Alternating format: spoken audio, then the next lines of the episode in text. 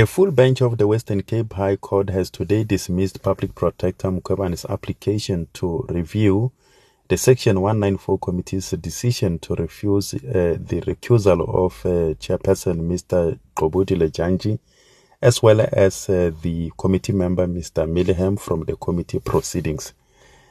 Advocate Mkhwebane had approached the High Court last year on an urgent basis, seeking, amongst others, the review of the committee's decision on the 17th of October 2022 to dismiss her application for the recusal of the two.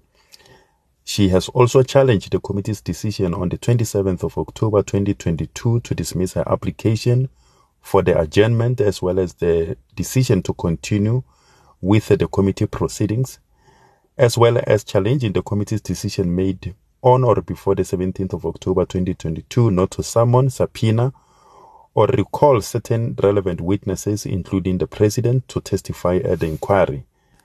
In its order released today, the court dismissed Advocate Mkhwebane's application with costs, including the cost of the counsel for the committee chairperson, the cost of the counsel for Mr. Mileham, as well as the Democratic Alliance as the fifth respondent.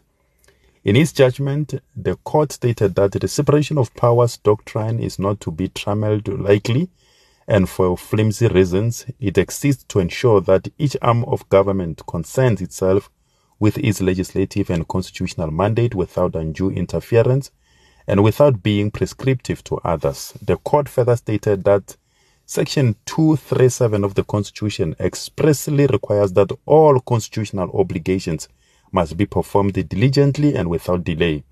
The National Assembly is required to hold the public protector accountable by scrutinizing a motion for her removal, and to do so diligently and without delay.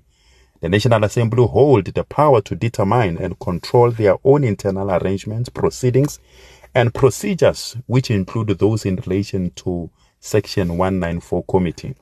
The court